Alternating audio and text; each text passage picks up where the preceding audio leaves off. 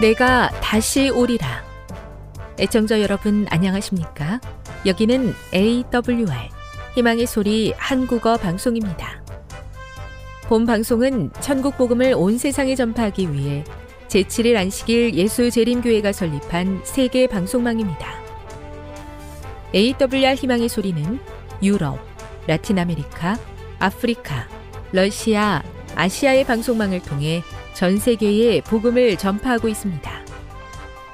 AWR 아시아 희망의 소리 방송국은 한국어 방송을 매일 5시간씩 송출하고 있습니다. 희망의 소리 방송은 인터넷과 스마트폰을 통해서도 언제나 청취하실 수 있습니다. 들으실 수 있는 인터넷 주소는 awr.org입니다. 유튜브로는 AWR 코리아로 검색하시면 됩니다. 이 시간 희망의 소리 한국어 방송과 함께 보람있고 유익한 시간 되시기 바랍니다. 내가 다시 오리라. 여기는 AWR 희망의 소리 한국어 방송입니다. 주파수 안내입니다. 괌에서 송출하는 우리 방송은 한국 표준시로 밤 9시에 9895kHz로 밤 11시에 9800kHz로 다음날 오전 6시에 9695kHz로 각각 1시간씩 방송하고 있습니다.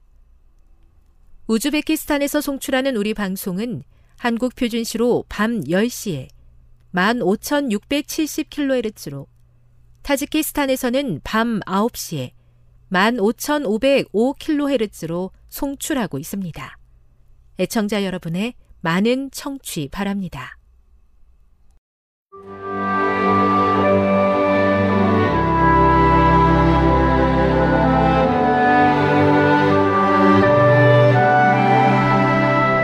읽어주는 교과 제4과 구약에 나타난 소망 10월 22일 안식일의 일몰 시간은 오후 5시 46분입니다. 기억절입니다. 아브라함은 시험을 받을 때에 믿음으로 이삭을 드렸으니 그는 약속들을 받은 자로 돼 그 외아들을 드렸느니라. 그가 하나님이 능히 이삭을 죽은 자 가운데서 다시 살리실 줄로 생각한지라. 비유컨대 그를 죽은 자 가운데서 도로 받은 것이니라. 히브리서 11장 17절 19절 구약에 나타난 소망은 그리스 철학을 바탕으로 한 영혼 불멸 사상이 아닌 죽은 자의 최종적인 부활을 말하는 성경적 가르침에 기반을 두고 있다. 화장되어 재가 되어버렸거나 다른 이유로 인해 완전히 손상되어 더 이상 존재하지 않는 인간의 몸이 어떻게 다시 살아날 수 있다는 말인가? 수백 년 또는 수천 년 전에 죽은 사람이 어떻게 다시 살아날 수 있다는 말인가? 이와 같은 질문들은 우리로 하여금 생명의 신비에 관하여 다시 한번 생각해 보도록 이끈다. 우리는 하나님께서 허락하시는 은혜 안에서 매일매일을 살아가고 삶을 누린다. 생명의 초자연적인 기원을 이해하지 못할지라도 우리는 태초에 하나님께서 당신의 말씀의 능력을 통해 무에서 유를 창조하심으로 생명을 존재하게 하셨음을 알고 있다. 만일 하나님께서 태초에 아무것도 없는 상태에서 이 지구의 생명을 창조해 낼 수 있으셨다면 하나님께서 인간의 생명을 재창조하심으로 그것의 본래의 정체성을 회복시키시리라는 사실을 의심할 필요가 있겠는가? 이번 주 우리는 최종적인 부활에 관한 개념이 구약시대, 특별히 욥과 시편 기자, 이사야, 그리고 다니엘이 한 말 속에 어떻게 나타나 있는지 살펴볼 것이다. 학습 목표입니다. 깨닫기. 구약에 등장하는 믿음의 조상들의 삶에 나타난 부활에 대한 소망을 확인한다. 느끼기. 하나님께 충성한 의인들에게 부활이라는 최고의 상급을 허락하시는 하나님의 은혜에 감사한다. 행하기. 영광스러운 부활의 아침, 그 자리에 참여할 수 있도록 신실한 그리스도인의 삶을 살아간다. 다음의 내용을 안교 소그룹 시간에 함께 토의해 보십시오. 1. 부활의 때 가장 만나고 싶은 사람은 누구입니까? 가족, 친구, 성경 인물 등. 2. 욥이 가지고 있던 부활에 대한 확신이 어떻게 나타나고 있습니까? 3. 시편 49편에 기록된 어리석은 자들과 지혜로운 자들의 차이는 무엇입니까? 4. 땅 깊은 곳에서 다시 이끌어 올려 달라는 다윗의 말의 뜻은 무엇입니까? 5. 영원히 멸망할 자들과 영생을 얻을 자들의 차이점은 무엇일까요? 6. 다니엘서에서 보게 되는 부활의 소망에 관한 기별은 무엇입니까? 7. 부활의 확신을 갖지 못하고 죽음 앞에서 두려워 떨고 있는 사람들에게 우리가 가진 소망을 어떻게 더 확실히 전할 수 있을까요? 결론입니다. 부활에 관한 분명한 가르침은 신약뿐만 아니라 구약에서도 발견됩니다. 욥은 그의 삶에 닥친 고난 가운데서 자신을 다시 살려내실 하나님께 대한 믿음을 고백했으며 다윗 또한 절망 가운데서 함께 하시는 하나님을 믿으며 부활의 소망을 고백했습니다. 부활이야말로 하나님께서 끝까지 충성한 당신의 백성들에게 허락하시는 최고의 상급임을 기억하며 그 소망을 나누며 살아야겠습니다.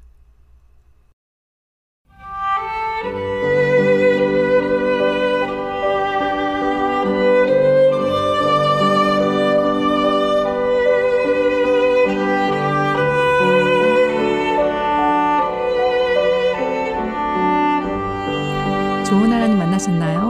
삶 가운데서 만난 하나님의 사랑, 말씀 가운데서 만난 하나님의 사랑을 나누는 LT 시간. 저는 이영미 집사입니다. 오늘은 마가복음 1장 12절에서 28절에 있는 말씀을 함께 나눌 건데요. 자, 말씀을 나누기 전에 먼저 기도드리도록 하겠습니다. 하나님 아버지, 오늘 아버지라 부를 수 있는 특권을 주셔서 감사합니다. 우리를 창조하여 주셨고, 또 우리를 주님을 닮게 만들어 주셨고, 또 우리로 향하여 우리를 향한 그 뜨거운 사랑을 보여주심에 감사드립니다. 오늘 말씀을 통하여 우리를 창조하여 주셨사오니 주신 말씀이 오늘 우리의 생명이 되게 하여 주시옵시고 다시 한번 재창조되는 기쁨을 누리게 하여 주시옵소서. 우리가 현실의 문제로 인하여 하나님을 어, 가까이 하는 일을 게으리할 때 오늘 주신 말씀이 다시 한번 하나님을 만나는 것이 얼마나 큰 기쁨이며 우리의 생명이 되는지 알게 하여 주시옵소서. 마음을 덮는 어지럽고 힘들게 하는 모든 문제들, 그 문제들 하나하나를 가지고 아버지 앞에 나아가는 귀한 헌신을 갖게 하여 주옵소서. 예수님의 이름으로 기도드립니다. 네, 이번 한 주 저는 결혼 예비 학교를 통해서 가정의 아름다움을 어, 알게 하신 하나님 만났습니다. 네, 이번에 한 다섯 커플 정도 소규모로 결혼 예비 학교를 준비하게 되었습니다. 네, 저희 딸도 함께 참여를 하게 되었는데요. 자, 이제 결혼 예비 학교를 준비하면서 준비하는 마음이 더 분주하고 행복했습니다. 저도 스텝으로 참여를 했기 때문에, 네, 이제, 아, 이 친구들에게 어떻게 좋은 것을 잘 준비해 줄까, 뭐, 함께 어, 식사할 수 있는 어, 식당도 예약하고, 또 그리고 강의도 준비하고 그리고 옆에 어 이제 꾸밀 수 있는 어 여러 가지 도구들도 어 준비하면서 참 행복했습니다. 하나님께서 그러셨을 거란 생각이 들어요. 저희들을 이 땅에 어, 창조하시기 전에 이미 지구를 아름답게 단장하셨듯이요. 아무튼 이 그 결혼 예비 학교를 통해서 느꼈던 것은 커플들에게 어, 하나님께서 주신 아름다운 사랑의 원칙들을 나누고 또 이제 결혼이 하기 결혼하기 전에 어, 함께 준비해야 될 부분들, 결혼한 후에 또 유의해야 될 일들, 서로가 사랑을 지켜나가기 위해서 배워야 할 것들에 대해서 나누게 되었습니다. 어, 그 중에 두 커플은 이미 어, 결혼 날짜를 잡은 커플이라서 아, 너무 마음이 어, 바라볼 때 그저 너무 좋아하더라고요. 너무 좋아서 어쩔 줄 몰라 하는 그런 어, 상태에 있었고 또 다른 한 커플은 이제 서로를 알아가는 그런 좀 더 알아가야 되는 그런 단계에 있었습니다. 이제 그 커플들을 보면서 어, 강의를 어떻게 진행했느냐면 이제 어, 준비하는 결혼이 아름답다라는 제목을 가지고 준비에 대해서 초점을 주, 두게 되었습니다. 강의를 하면서 서로가 의사소통을 하고 어, 이전에 가지고 왔던 생각들에 대해서 나누고 또 하나 감사했던 것은 서로가 어, 안다고 생각했지만 잘 알지 못하는 여러 부분들에 대해서 함께 대화를 나누고 또 기도하고 또 음, 발표하면서 함께 보조를 맞춰가는 모습이 참 감사했습니다. 그 중에 제가 맡았던 것들은 재정 관리, 그리고 어, 시간 관리, 그리고 이제 어, 시댁과 처가가 늘어나는 그 사람들과의 관계 속에서 어떻게 지내야 되는지에 관한 부분들이었는데요. 어, 그리고 건강 관리까지 함께 나누면서 어, 결혼이 얼마나 중요한 일이고 또 그 결혼이라는 음, 단계에 이르기 위해서 어, 함께 노력해야 될 부분들에 대해서 나누면서 참 행복하기도 했고 또 준비하는 그 모습을 지켜보면서 감사했습니다. 네, 오늘은 마가복음 1장 12절에서 28절에 있는 말씀을 함께 나눌 건데요. 자, 이 말씀을 나누기 전에 어, 이 말씀이 어, 오늘 저희에게 내려 내 마음에 와닿을 수 있도록 하나님께서 역사해 주시기를 바랍니다. 네, 말씀을 읽어 드리도록 하겠습니다. 성령이 곧 예수를 광야로 몰아내신지라. 광야에서 40일을 계셔서 사단에게 시험을 받으시며 들짐승과 함께 계시니 천사들이 수종들더라. 요한이 잡힌 후 예수께서 갈릴리에 오셔서 하나님의 복음을 전파하여 가라사대 때가 찼고 하나님 나라가 가까웠으니 회개하고 복음을 믿으라 하시더라. 갈릴리 해변으로 지나가시다가 시몬과 그 형제 안드레가 바다에 금을 던지는 것을 보시니 저희는 어부라. 예수께서 가라사대 나를 따라오너라. 내가 너희로 사람을 낚는 어부가 되게 하리라. 하시니 곧 그물을 버려두고 쫓으니라. 조금 더 가시다가 세베대의 아들 야고보와 그 형제 요한을 보시니 저희도 배에 있어 그물을 깁는데 곧 부르시니 그 아비 세베대를 사꾼들과 함께 배에 버려두고 예수를 따라가니라. 저희가 가버나움에 들어가니라. 예수께서 곧 안식일에 회당에 들어가 가르치시니 어, 무사람이 그의 교훈에 놀라니 이는 그가 그 가르치시는 것이 권세 있는 자와 같고 서기관들과 같지 아니함일러라. 마침 저희 회당에 더러운 귀신 들린 사람이 있어 소리질러 가로되 나사렛 예수여 너희가 당신과 우리가 당신과 무슨 상관이 있나이까? 우리를 멸하러 왔나이까? 나는 당신이 누구인지 아노니 하나님의 거룩한 자니이다. 예수께서 꾸짖어 가라사대 잠잠하고 그 사람에게서 나오라 하시니 더러운 귀신이 그 사람으로 경련을 일으키게 하고 큰 소리를 지르며 나오는지라. 다 놀라 서로 물어 가로되 이는 어찌미뇨 권세 있는 새 교훈이 이로다 더러운 귀신들을 명한즉 순종하는도다 하더라. 예수의 소문이 곧 온 갈릴리 사방에 퍼지더라. 네, 오늘 본문의 말씀은 바로 음, 예수님께서 어, 40일 동안 광야에서 시험을 받은 후에 복음을 전파하시고 또 제자들을 부르신 후에 더러운 귀신 들린을 고치신 이야기입니다. 네, 오늘 본문의 구조를 보면 12절부터 13절까지는 광야에서 시험을 받으신 이야기가 나오고요. 또 14절부터 15절까지는 갈릴리에서 복음을 전파하신 이야기가 나옵니다. 16절부터 20절까지는 4명의 제자들을 부르시고 21절부터 28절까지는 더러운 귀신 들린 사람을 고치십니다. 저는 오늘 본문의 말씀에서 아, 이 본문의 말씀은 음, 어떤 사실들을 어, 내포하고 있는가 질문을 던져 보았는데요. 첫 번째 저는 이런 질문을 어, 만들어 보았습니다. 왜 예수님께서는 사단에게 40일 동안 광야에서 시험을 받으셨을까요? 네. 저는 이 말씀을 참 시험 받았던 첫 번째 아담, 음, 아담에게서 찾아볼 수 있는데요. 사실 아담은 먹는 것에서 실패했잖아요. 더 예수님보다 더 좋은 조건에서 실패했습니다. 근데 예수님께서는 40일 동안 금식하신 후에 시험을 받으셨는데 가장 안 좋은 조건에서 인간의 몸으로 오신 예수님께서 이 시험을 받게 되십니다. 그런데 아담은 실패했지만 예수님께서는 어, 승리하심으로 인해서 어, 아담이 실패했지만 예수님은 승리하심으로 인해서 우리도 예수님을 조차 간다면 어, 그 시험을 넉넉히 이길 수 있다는 것을 보여주셨습니다.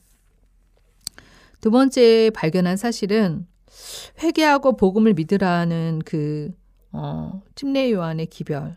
그 기별은 무슨 의미일까? 또 왜 이렇게 전했는가? 라고 보니까 사실 유대인들은 성경을 많이 알고 있는 사람들이었고 또 유전과 가르침이 많이 내려왔지만 이것이 어, 예수님께서 오셔서 전하시는 복음의 기별보다 더 앞서면 안 된다는 것입니다. 오직 우리에게 구원을 주실 한 분, 예수 그리스도를 믿는 것만이 어, 하늘나라에 들어갈 수 있는 조건이 되는 거죠. 구원의 조건이 되는 거죠. 그리고 세 번째로는 왜 어부들을 제자로 부르셨을까? 어, 네 명의 제자들을 부르셨는데 그것도 그들이 금을 던지는 그 일하는 장소에서 부르셨습니다. 왜 그러셨을까? 어. 뭐 부르심에는 특별한 어느 곳에 가야지만 우리가 부르심을 받고 일한다고 생각하는데 내가 있는 그 자리, 그 자리가 바로 하나님의 부르심의 소명의 장소가 될 수 있다는 것입니다. 또한 어부들을 왜 부르셨을까 보니 어부들은 어, 어 그들이 학식을 자랑하거나 또 그들이 어 예수님의 그 가르치심에 대해서 바리새인들처럼 꼬투리를 잡고 또 권세를 가지려고 하고 그런 마음들이 없었습니다. 예수님께서 원하신 것은 마음이 가난한 겸손한 사들을 부르셔서 자들을 부르셔서 제자로 동역하시는 것을 말씀 가운데서 찾게 되었습니다. 그리고 저는 또 이런 말씀 보게 되었어요. 더러운 귀신 달린 자들을 고치셨는데, 어, 어떻게 고치셨을까? 음, 봤더니, 말씀으로 내쫓으시더라고요. 네. 사단의 관세를 능히 이길 수 있는 분이라는 것을 이미, 어, 귀신들은 알고 있어요. 어, 사단도 피조물이기 때문에 말씀에 순종하는 것입니다. 오늘 본문의 말씀은 어, 이 복음이 전파되는 곳에 예수님께서 어떠한 분이신 것에 대해서 알려지기 때문에 사단에게 어, 하나님 거룩한 자임을 안, 안다고 어, 귀신 들린 자 고백하였을 때 그 이야기하지 말라고 하시는 것입니다. 자, 성령의 사역은 어, 시험을 능히 이기게 한다는 것을 오늘 말씀 가운데서 붙들게 되었는데요. 그래서 오늘 저는 적용을 아, 시험이 당할 때 또 시험에 대해서 아, 나는 시험을 이길 수 없는 존재이기 때문에 괴로워하는 것이 아니라 어, 예수님처럼 성령이 넉넉히 이기게 해주실 거라는 믿음을 어, 달라고 구해야 되겠다는 결심을 했고요. 그 다음에 제자들은 보면 어, 예수님께서 부르셨을 때 즉시 버려두고 제자가 되기 원했습니다. 제자가 되는 조건은 무엇을 많이 가지고 얻고 유익이 있기 때문이 아니라 어, 먼저 첫 번째 조건이 어, 내가 가지고 소중하게 여기는 것을 버려두고 예수님께서 말씀하신 것을 붙잡는 것입니다. 또한 어, 귀신도 고쳐주셨는데요. 하나님의 살아있는 말씀으로 어, 사단을 물리칠 수 있는 말씀을 무기를 가져야겠다는 것이 오늘의 적용점입니다. 하나님께서 오늘도 말씀하세요. 어, 마음의 광야에 가서 광야는 사실 세상에 소리가 시끄러운 소리가 들리지 않는 곳입니다. 오직 하나님과 만날 수 있는 그곳에 가면 침례 요한처럼 또 예수님처럼 하나님의 음성을 듣고 오늘 무엇을 해야 될지 대한 분별력을 가지고 하나님의 일을 할 수 있는 것입니다. 예수님의 제자가 될 수 있는 것입니다. 오늘 저는 음, 제 마음의 강야가 어디인가 이렇게 생각해 보니까 어, 제가 어, 정한 곳이 있어요. 어, 그리고 정한 시간이 있어요. 그 시간에 그 자리에 어, 그곳에 앉는 것. 그리고 먼저 그 시간을 떼어놓는 것.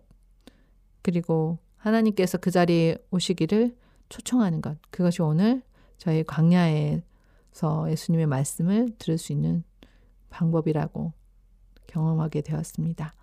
기도하겠습니다. 주님, 오늘 마음의 광야, 성소에 오시옵소서. 이 마음을 비워드리고 주님만이 들어오시는 자리가 되기를 원합니다. 주님 오늘도 침례 요한에게 말씀하신 것처럼 예수님의 재림을 위하여 그 음성을 듣고 전할 수 있도록 사용하여 주시옵소서. 오늘도 함께 하시는 주님의 놀라운 역사가 삶에서, 말에서, 행동에서, 태도에서 나타나기 원합니다. 주님, 사용하여 주시옵소서. 오늘 말씀의 능력이 살아있기를 원합니다. 예수님께서 제자들 부르시고 귀신들을 쫓아내시며 또한 시험을 능히 이기신 것처럼 오늘 예수님처럼 살게 하여 주시옵소서. 제자 삼게 하여 주시옵시고 제자 되게 하여 주시옵소서. 제자 사역에 오늘 저희를 사용하여 주시옵소서. 우리 마음에 가지고 있는 눌린 문제들을 말씀에서 자유하게 하여 주시옵시고 또 오늘 도와야 할 많은 사람들에게 내 자신의 무능함을 인정하는 것이 아니라 주님의 말씀을 굳게 붙들고 나아갈 수 있도록 승리하게 하여 주시옵소서. 예수님의 이름으로 기도드립니다. 지금 여러분께서는 AWR 희망의 소리 한국어 방송을 듣고 계십니다.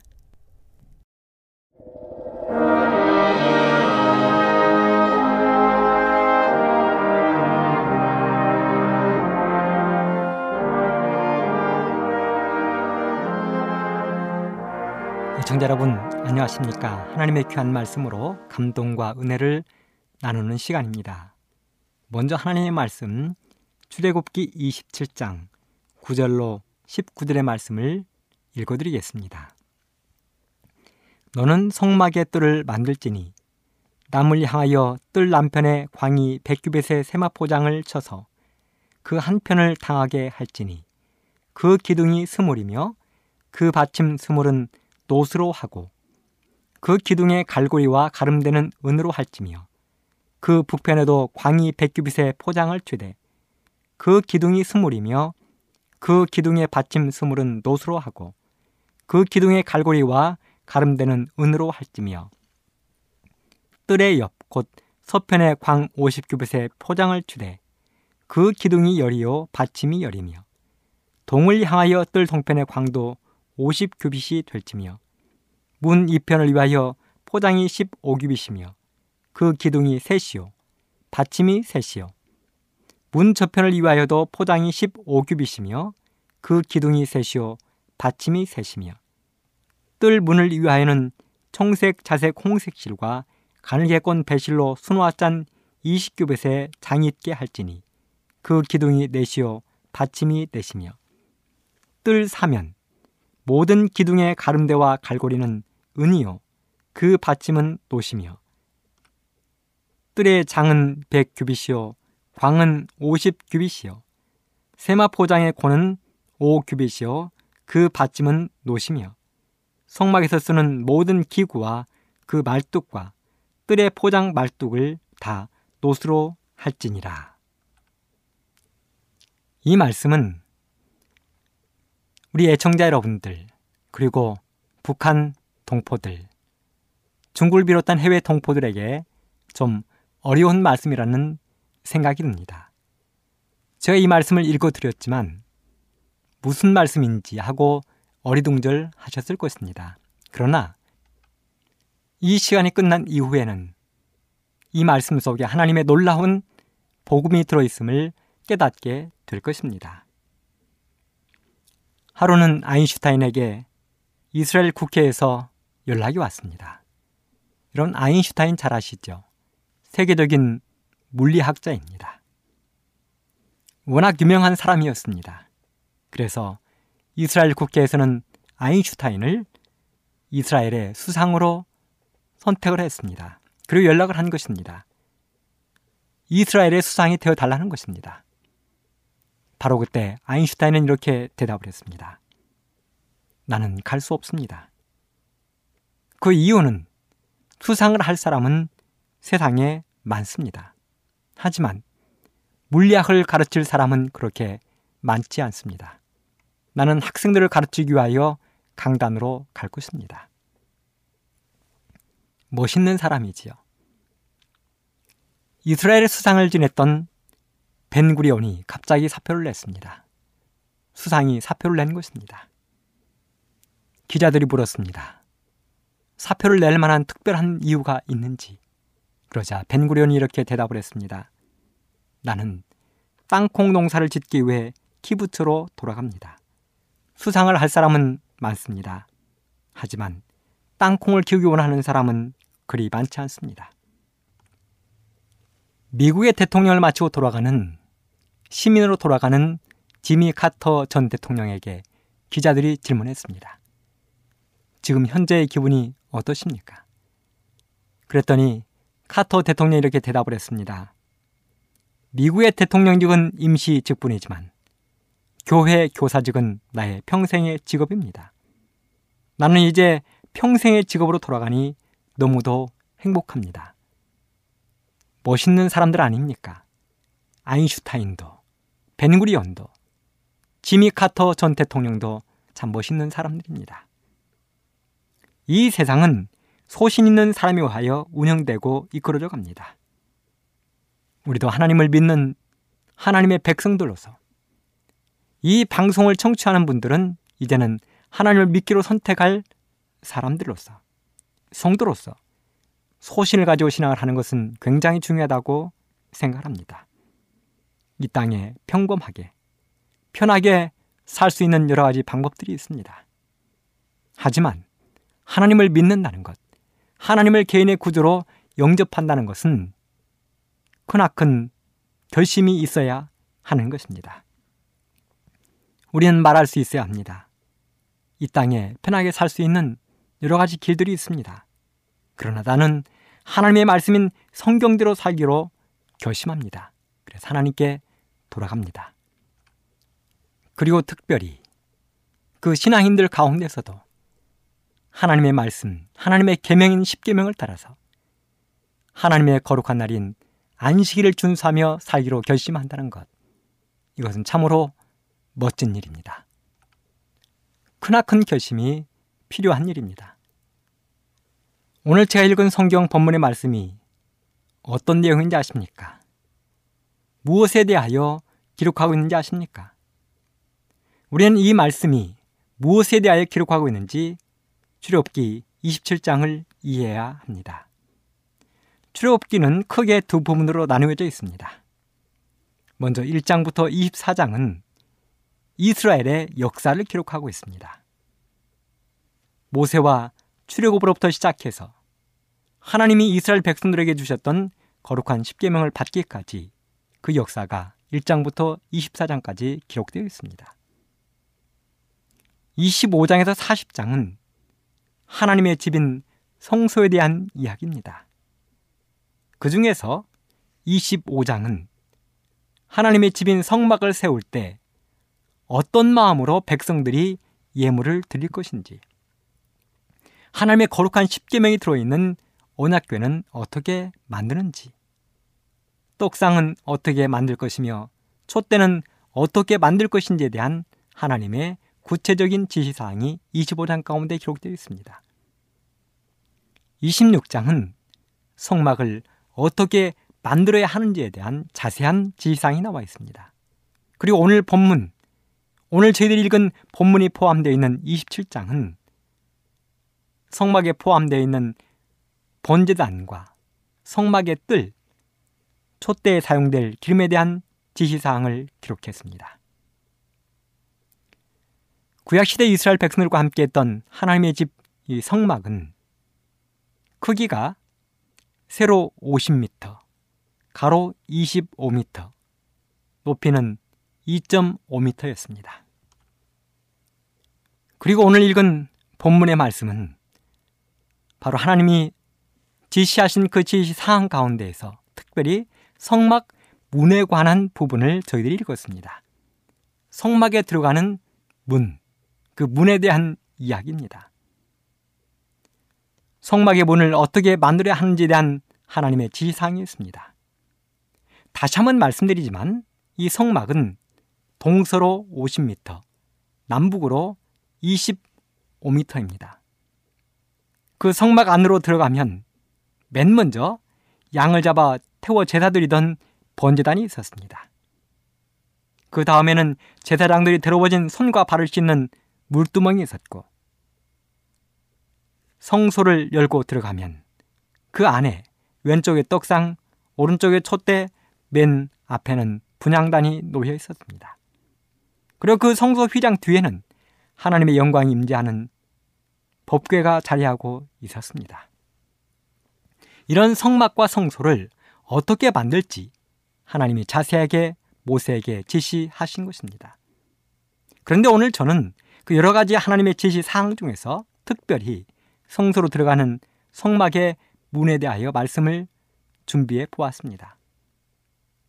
이 성막의 문, 성소로 들어가는 성막의 문은 먼저 예수 그리스도를 상징한다는 사실을 기억해 주시기 바랍니다. 성막의 문은 예수 그리스도를 상징한다. 요한복음 10장 7절에 이렇게 말씀했습니다. 그러므로 예수께서 다시 이르시되 내가 진실로 진실로 너에게 말하노니 나는 양의 문이라. 예수님 자신이 직접 말씀하셨습니다. 나는 양의 문이라. 그렇다면 오늘 우리는 하나님이 알려주신 성막의 문이 가지고 있는 특징들을 통하여 그 문 속에 나타난 하나님의 사랑, 특별히 문의 주인 되시는 예수님은 우리를 어떻게 사랑하시는지 그것을 배울 수 있는 것입니다. 여기 성막 문이 가지고 있는 몇 가지 특징이 있습니다. 그 특징은 바로 예수님의 특징을 나타내는 것입니다. 첫째, 성막의 문은 오직 하나였다는 사실입니다. 성막은 이스라엘 모든 백성들의 생활의 중심이었습니다. 성막은 언제든지 이스라엘 열두 지파의 한가운데 자리했습니다. 하나님은 이스라엘 백성들이 행군할 때에도 여호수아 3장 4절에 보면 2000규빗의 간격을 반드시 유지하도록 했습니다. 성막과 이스라엘 백성 사이는 2000규빗, 쉽게 표현하자면 약 1km의 차이를 유지하도록 했습니다. 행진을 멈추고 성막을 세울 때에도 성막은 모든 지파들로부터 2000규빗, 약 1km의 간격을 유지했습니다. 그래서 죄인들이 죄를 용서받기 위하여 양들을 끌고 올 때면 모든 사람들이 그 지파와 성막 사이에 있는 1km의 거리를 걸어가는 그 사람을 바라보면서 그 사람이 어떤 죄를 지었는지에 대해서 고민하고 생각했습니다. 양을 데리고 성소를 향해서 가고 있는 그 사람들도 1km의 그 거리를 지나가면서 자신이 지은 추악한 죄에 대해서 다시 한번 생각하고 회개하는 시간을 가졌습니다. 그 챙피한 1km를 지나서 성막에 도착하는 것입니다. 성막을 중심으로 동쪽에는 유다 지파, 이사갈 지파, 스불론 지파가 자리했습니다. 남쪽으로는 로벤 지파, 시몬 지파, 갓 지파가 자리했습니다. 서쪽으로는 베냐민, 문하세, 에브라임 지파가 자리했습니다. 북쪽으로는 단과 아셀, 납달리 지파가 자리했습니다. 이렇게 동서남북 사방으로 열두 지파가 진을 치고 있었습니다. 그렇다면 쉽게 성막 동서남북에 각각 하나씩의 문을 내어서 이스라엘 백성들이 들어간다면 얼마나 편리하고 좋을까요? 하지만 하나님은 절대로 안 된다고 하셨습니다. 오직 하나의 문만을 만들라고 하셨습니다. 동쪽에 오직 하나의 문만을 만들어야 됐습니다. 여러분 동쪽에 하나의 문만을 만들도록 하신 그 하나님의 이유가 어디에 있다고 생각하십니까? 그 이야기는 바로 우리의 구원은 오직 예수님만으로 가능하다는 이야기입니다. 사도행전 4장 12절에 이렇게 말씀하십니다. 다른 이로서는 구원을 얻을 수 없나니 천하 인간의 구원을 얻을 만한 다른 이름을 우리에게 주신 일이 없음이니라. 요한복음 14장 6절 예수께서 가라사대 내가 곧 길이요 진리요 생명이니 나로 말미암지 않고는 아버지께로 올 자가 없느니라. 그렇습니다. 예수님께서 이 땅에 태어난 모든 사람들을 향하여 구원하는 한 가지의 방법을 알려주셨는데 그 길은 바로 예수님을 통하여 구원받을 수 있다는 사실입니다. 죄 지은 이스라엘 모든 백성들이 자기의 죄를 용서받기 위하여 성막의 문을 통해서 성소에 나아갔던 것처럼 이 땅에 태어나 구원받기 원하는 모든 사람들은 오직 하나의 문 되시는 예수 그리스도를 통하여 구원을 받을 수 있는 것입니다. 예수님은 요한복음 15장에서 자신의 성격을 일곱 가지로 표현했습니다. 나는 선한 목자다. 나는 생명의 떡이다. 나는 빛이다. 나는 길이다. 나는 진리다. 나는 생명이다. 그리고 나는 문이다. 우리가 하늘에 들어가기 위하여 반드시 통과해야 될 그 문이라고 예수님 자신이 직접 말씀하셨습니다. 사랑하는 애청자 여러분, 그리고 북녘 동포 여러분, 중국을 비롯한 해외 동포 여러분, 우리가 구원 얻을 수 있는 방법, 죄로부터 해방될 수 있는 유일한 방법은 예수 그리스도를 통하여 가능하다는 사실을 다시 한번 알게 되기를 간절히 바랍니다.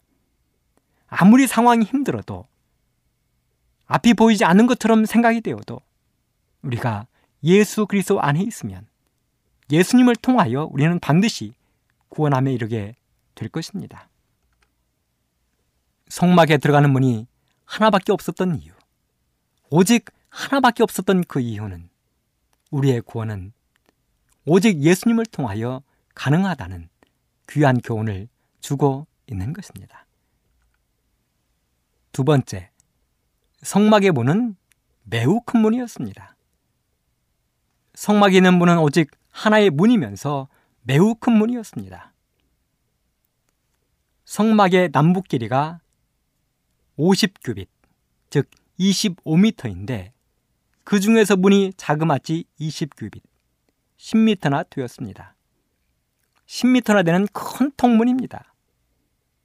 여러분 물고기 가운데 아구라는 물고기가 있습니다. 아구는 입이 너무 커서 그 아구라는 물고기를 잡으면 입만 보인다고 합니다. 왜 그렇습니까? 입이 그렇게 크기 때문에 그렇습니다. 그런데 이 성막, 성소도 동쪽에서 바라보면 거의 절반이 문이었습니다.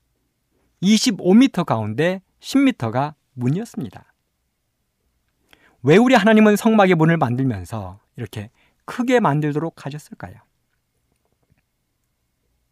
그저 사람들이 들어오고 나가기에는 크지 않아도 되는데 하나님은 왜 10m나 되는 큰 문을 성막에 내도록 하셨을까요? 그렇습니다. 그 이유는 바로 이 성막의 큰 문을 통하여 누구든지 들어오라는 하나님의 귀한 뜻이 담겨 있었습니다. 요한복음 3장 16절에 이렇게 말씀하셨습니다. 하나님이 세상을 이처럼 사랑하사 독생자를 주셨으니 이는 저를 믿는 자마다 멸망치 않고 영생을 얻게 하려 하십니다. 이 성막의 문으로는 예루살렘 사람들도 들어와야 합니다. 이 성막의 문으로는 유대 사람도 들어와야 했습니다. 이 성막의 문으로는 사마리아 사람도 들어와야 합니다. 이 성막의 문으로는 땅끝까지의 사람도 들어와야 합니다. 이 성막의 문으로는 온 땅의 사람들이 들어와야 합니다. 이 땅의 문으로는 우리 북녘 동포들도 들어와야 하고 이 성막의 문으로는 중국을 비롯한 회의 동포들도 들어와야 하고 이 성막의 문으로는 아픈 사람, 가난한 사람, 못 배운 사람, 없는 사람, 죄인들 성막의 문이 좁아서 못 들어올 사람은 아무도 없습니다. 그런 것처럼 우리 예수님은 이 땅에 구원하지 못할 사람은 아무도 없습니다. 사람 가운데 어떤 사람이 아무리 큰 죄를 지었을지라도 사람에게는 도저히 용서받을 수 없는 큰 죄를 지었을지라도 그 사람이 진실로 자복하고 회개하면 우리 예수님은 그도 구원하실 것입니다. 예수님은 십자가상에서 한평 강도가 회개했을 때 그에게 구원을 약속하셨습니다. 누구든지 예수님께 나오기만 하면 그에게는 하늘에 들어갈 수 있는 길이 활짝 열려 있습니다. 예수님은 성막의 문을 만드실 때 크게 만들도록 하셨습니다. 그 이야기는 누구든지 들어오라는 예수님의 귀한 사랑이 담겨 있었던 것입니다. 세 번째, 성막으로 들어가는 문은 문턱이 없었습니다. 우리는 때때로 문턱이 높다는 이야기를 많이 듣습니다. 이 땅에서 문턱이 높은 곳이 어디입니까? 은행 문턱입니다. 부자들에게는 그리 높지 않은 문이지만 가난한 서민들에게는 은행의 문턱은 매우 높은 것입니다. 서민들이 은행에서 돈을 한 번 빌리기 위해서는 얼마나 많은 과정들을, 얼마나 많은 고통을 받아야 하는지 모릅니다. 그 다음에는 대학교의 문턱도 매우 높습니다. 공부를 잘하는 학생들에게는 활짝 열려 있지만 조금이라도 뒤처진 학생들에게는 절대로 열리지 않은 문이 대학의 문턱입니다. 그 다음에는 대기업의 문턱도 매우 높습니다. 엄청난 스펙과 학벌, 능력을 요구합니다. 아무나 들어갈 수 있는 곳이 아닙니다. 부잣집들의 문턱도 매우 높습니다. 결혼도 자기들끼리 하고 들어가는 문도 자기들끼리 내어놓고 끼리끼리 생활하는 것입니다. 문턱이 높은 것입니다. 그런데요, 하나님의 집, 하나님의 성소에는 문턱이 없었다는 놀라운 사실입니다. 왜 문턱이 없었을까요? 그곳에는 어린 아이도 들어와야 합니다. 그곳에는 환자도 들어와야 합니다. 그곳에는 몸이 불편한 사람들도 수없이 들어와야 합니다. 뚱뚱하든, 가난하든, 못 배웠든, 나이가 많이 들었든, 어리든, 남자든 여자든 하나님은 누구든지 들어오라는 것입니다. 들어오다가 문턱이 높아 걸려질 위험이 전혀 없는 그 문이 바로 하나님의 집의 문이었습니다. 사랑하는 애청자 여러분, 이 땅에 하나님을 믿지 못할 사람은 아무도 없습니다. 이 땅에 태어난 모든 사람들은 하나님을 믿고 구원받을 자격이 있는 것입니다. 예수님은 바로 그 일을 위하여 이 땅에 오셨고 십자가에 달려 돌아가셨습니다. 모든 사람들의 죄를 지고 모든 죄인들의 죄짐을 짊어지고 예수님은 십자가에 달려 돌아가셨습니다. 그러므로 사랑하는 애청자 여러분, 여러분들의 마음 속에 예수님의 십자가를 받아들이고 예수님을 영접하시고 문턱이 없는 예수님의 집에 들어가게 되기를 간절히 바랍니다. 네 번째는 이 문은 반드시 자기의 손으로 열고 들어가야 했다는 사실입니다. 성소의 문은 청색, 자색, 홍색 그리고 가는 배실로 짰습니다. 그래서 2.5m 되는 위에서 밑으로 내리워져 있었습니다. 이 성소의 문으로 들어갈 때, 성막의 문으로 들어갈 때는 반드시 자기의 손으로 열고 들어가야 했습니다. 사람이 들어가 나면 그 문은 자동으로 내려왔습니다. 천으로 되어 있었기 때문에 자동으로 스르르 내려왔습니다. 이것은 무엇을 상징할까요? 그렇습니다. 이스라엘 백성들이 성막의 문을 통하여 들어갈 때 자기의 손으로 열고 들어가는 것처럼 구원은 자신이 자신의 믿음을 통하여 얻는다는 것입니다. 에스겔 18장 20절에 이런 말씀을 주셨습니다. 범죄하는 그 영혼은 죽을지라 아들은 아비의 죄악을 담당치 아니할 것이요 아비는 아들의 죄악을 담당치 아니하리니 의인의 의도 자기에게로 돌아가고 악인의 악도 자기에게로 돌아가리라. 구원은 나의 믿음으로 가는 것입니다. 부모가 자식을 위하여, 자식이 부모를 위하여, 남편이 아내를 위하여, 아내가 남편을 위하여 대신 믿어줄 수는 없는 것입니다. 구원은 나의 믿음을 통하여 예수님께 나아가는 것. 다섯 번째, 이분은 반드시 동쪽을 향하여 내야 됐습니다. 왜 동쪽을 향하여 이분을 내도록 하셨을까요? 이스라엘 백성들은 이 성막문을 통하여 들어갈 때 동쪽에 등을 지고 들어갔습니다. 태양을 바라보지 않았습니다. 이스라엘 백성들은 주변 백성들을 통하여 이방인들을 통하여 우상 숭배하는 것을 때때로 배웠습니다. 태양신을 숭배하고 많은 우상들을 섬겼습니다. 하나님은 이러한 모습까지를 통하여서라도 우상을 숭배하지 말 것을 이스라엘 백성들에게 요구하셨습니다. 왜요? 우리의 구원은 유일하게 예수님을 통해서 얻을 수 있기 때문입니다. 요한복음 10장 7절 그러므로 예수께서 다시 이르시되 내가 진실로 진실로 너에게 말하노니 나는 양의 문이라. 요한복음 10장 14절 15절 나는 선한 목자라.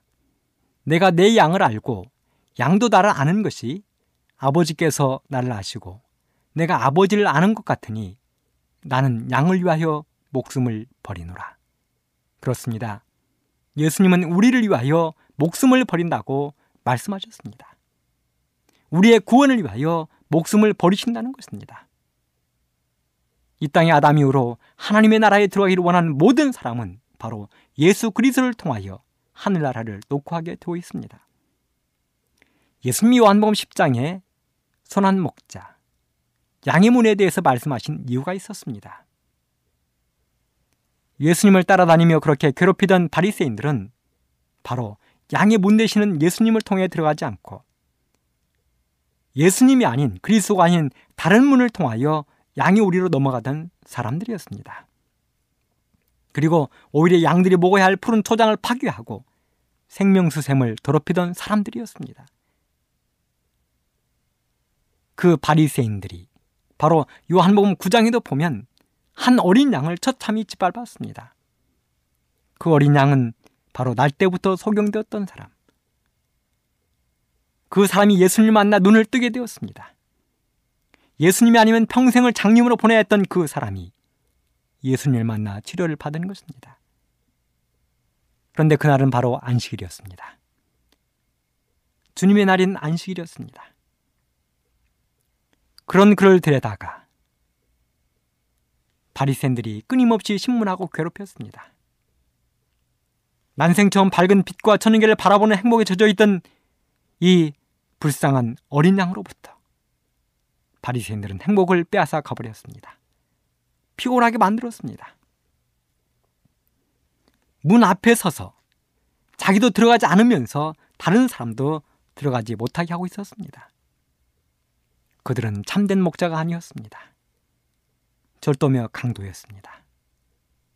정자 여러분, 참된 목자는 양들과 함께 생사고락을 같이 하는 것입니다. 거친 들반도 함께 걷고 뜨거운 떼약볕 마른 길도 함께 걸어가는 것입니다. 바위 많은 언덕, 거친 숲, 험준한 계곡, 광야에서 함께 먹고 마십니다. 고독한 저녁을 양떼들 곁에서 함께 누워 밤을 보내는 것입니다. 아무리 양떼가 많아도 그 양들의 이름을 다 알고 있는 것입니다. 연약한 양들과 생명을 같이 하는 것입니다. 우리 예수님은 바로 그렇게 하겠다고 약속하셨습니다. 그렇게 하셨습니다. 그런데 바리새인들은 그런 일을 즐겨 하지 않는 것입니다. 그리고 양들을 처참히 짓밟았습니다. 괴롭혔습니다. 시대의 소망 479쪽에 이렇게 말씀을 주셨습니다. 예수께서는 우리를 개인적으로 하시며 우리의 연약함을 동정하신다. 그는 우리를 모두 이름대로 하신다. 그는 우리가 살고 있는 집과 각 거주자의 이름을 하신다. 그는 때때로 그의 종들에게 당신의 한 마리 양을 찾도록 어떤 도시, 어떤 거리, 또 그 어떤 집으로 가도록 지시하신다. 사랑하는 특별히 북녘 동포 여러분, 우리 하나님은 여러분들의 처지를 아십니다. 여러분 힘들고 괴롭게 생활하는 것을 우리 하나님은 다 아십니다. 그리고 하나님은 여러분들을 구원하기 원하십니다. 시대의 소망에는 이렇게 계속해서 기록하고 있습니다. 나는 그대의 슬픔을 견디었으며 그대의 투쟁을 경험하였으며 그대와 같은 유혹을 당하였다. 나는 그대의 눈물을 안다. 나도 역시 울었다. 인간의 귀로 차마 들을 수 없는 극한 슬픔을 나는 안다. 그대는 고독하고 버림을 받았다고 생각지 말라. 그대의 고통이 세상에 있는 어떤 사람의 심금도 울리지 못할지라도 나를 바라보고 살아라. 사랑하는 애청자 여러분, 예수님이 호소하십니다. 양의 문 대신 예수님께서 이 시간 호소하고 있습니다. 나를 바라보고 살아라. 그대의 고통이 세상에 있는 어떤 사람의 심금도 울리지 못할지라도 나를 바라보고 살아라. 그 예수님을 여러분의 개인의 구조로 영접하게 되기를 간절히 바라면서 이 시간을 마치도록 하겠습니다. 감사합니다.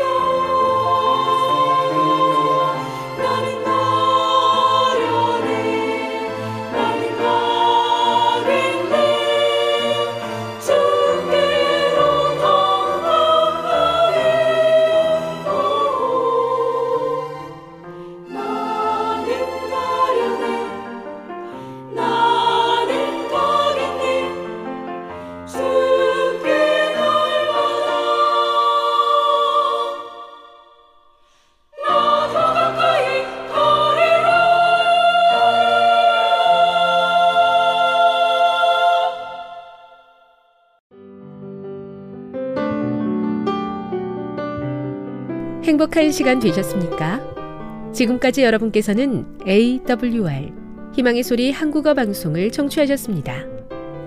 방송을 청취하시고 문의를 원하시는 분은 우편번호 02461 대한민국 서울시 동대문구 이문로 1길 11 희망의 소리 방송부 앞으로 편지나 엽서를 보내주시거나 지역번호 02-3299-5296에서 8번으로 전화 주시기 바랍니다. 지금까지 함께 해주신 애청자 여러분들께 감사드립니다. 애청자 여러분, 다음 이 시간까지 하나님 안에서 늘 평안하십시오. 감사합니다. 내가 다시 오리라. 여기는 AWR 희망의 소리 한국어 방송입니다.